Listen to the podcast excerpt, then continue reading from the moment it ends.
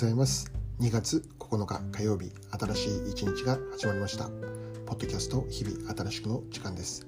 私はアメリカのニュージャージーとニューヨークでラブジョイピースチャーチという日本語教会の牧師をしている中島と申します。よろしくお願いいたします。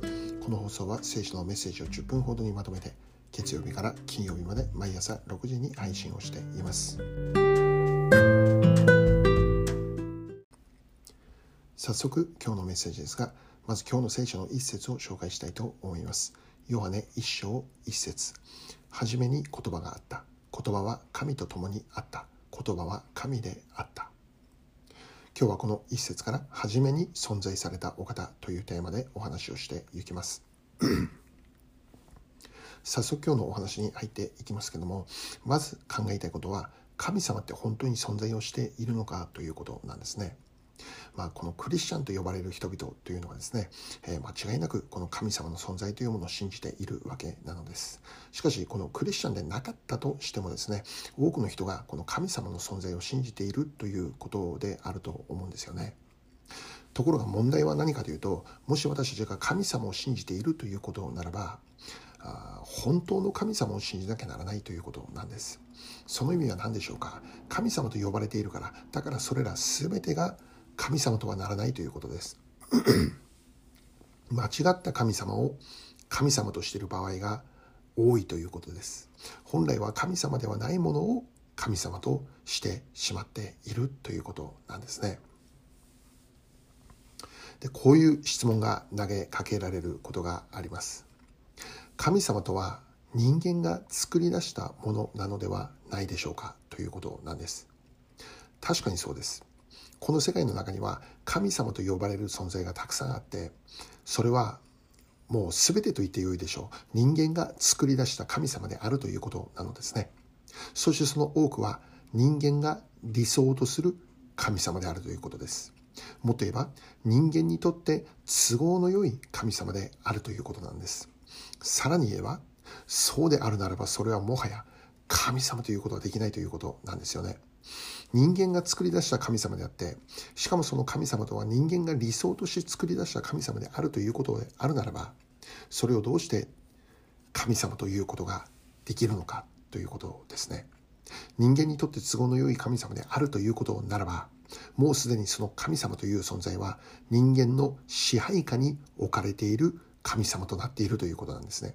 つまりそれはもう神様と呼ぶことのできない存在なんだということなんです。ではどうなのでしょうか？クリスチャンの人々が礼拝をしている神様という存在。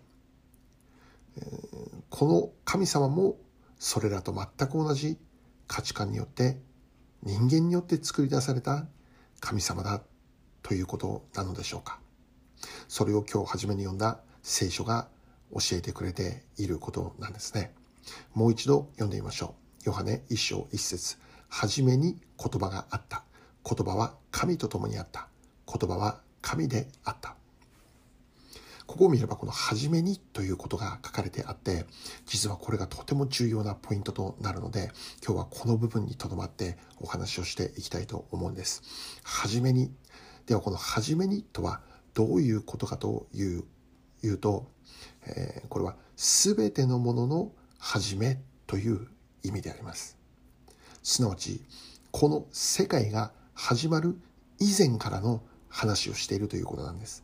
この世界の歴史が始まる以前、もっと言えば天地万物が創造される以前、永遠の昔からということなんですね。聖書が明らかにしていることは、この世界は神様によって創造されたということです。進化して偶然に世界が今の形となりましたということではなくて、初めに神様という存在があって、その神様によって天地万物が創造された。初めに存在しておられた神様によって、この世界の歴史がスタートしたということなんです。この世界は自然と偶然に始まっていったということではないんですね。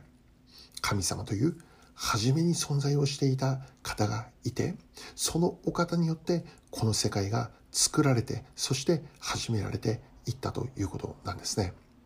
そしてこの神様が作られたこの世界の中に人間が生きることになるんですけど、この人間という存在もその始まりは神様によってであるということが聖書で教えられている重要な内容であります。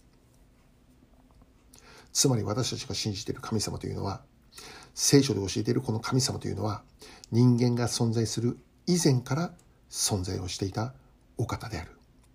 もっと言えばこの世界が存在する以前からすでに存在をしていたお方であったということです。初めの存在だった。第一の存在であった。第一の存在であった神様によって世界が作られた。そしてこの世界の中に私たち人間が作られ生かされることになったということなのです。この世界の全ては私たち人間も含めて神様によって始められた神始まりなのであります。ですからこの初めの質問に戻って神様とは存在をされているのですかということでありますけどもその質問に対しては明確に存在をしていますとそういうことができるのです。そう言える根拠はどこにあるんでしょうか。それは私たちが存在をしていることでありこの世界が存在をしていることにあるということなんです私たちは互いの存在を見ながら神な神様の存在を見ることができるんです。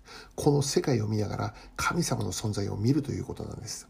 なぜならば私たちもまたこの世界も神様によって創造された神様の作品だからなのです。だから私たちは互いに愛し合うことなのです。互いにけなし合ったり裁き合ったり傷つけ合ったりしていてはならないということです。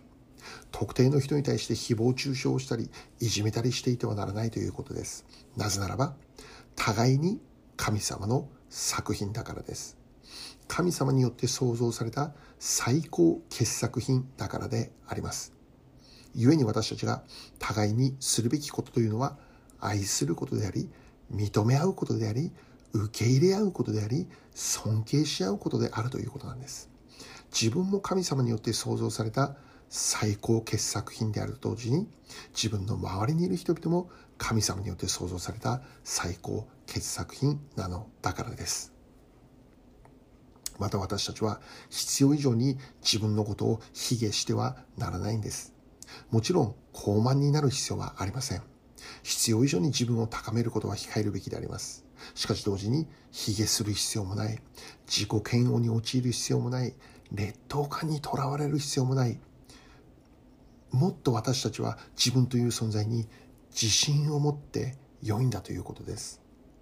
そう考える根拠は私たちは神様によって創造された最高傑作品だからなのです。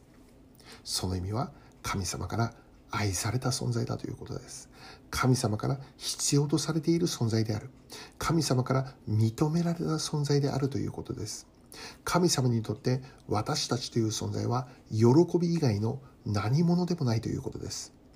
麗しい存在であり、高価で尊い宝物であるということなんですね。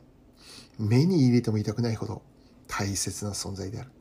だから私たちは互いを認めるんです。互いを尊敬するんです。互いを愛するんです。そして自分自身を愛することです。自分自身を受け入れること、自分自身を大切にすることなのであります。あなた自身が神様による最高傑作品なのであります。それなのに、もし私たちが互いに傷つけ合い、憎しみ合い、裁き合っているということならば、また自分自身を必要以上に卑下し自己嫌悪に陥りまた劣等感にとらわれているということならばそれはあなた自身を創造された神様に対してそれをしているのと同じなんだということなんですね。誰かを憎しむならばそれは神様を憎しむことになる。自分を愛することができないならばそれは神様を愛することができないことと同じことになるということなんですね。私たちは互いに愛し合って良いのです。受け入れ合って良いのです。また自分自身を愛しても良いんです。自分自身を好きになって良いのです。いや、なるべきなのです。なぜならば、神様による最高傑作品だからであります。はじめに言葉があった。はじめに存在されていた神様。この神様によって私たちは互いに作られた最高傑作品であることを感謝するのであります。最後にお祈りいたします。今日も私たちが神様の最高傑作品として生かされていることを感謝いたします。互いに愛しまた自分を愛しそれにより神様を愛する者として生きることができますようにイエス・キリストの尊きお名前を通してお祈りいたします。アーメン。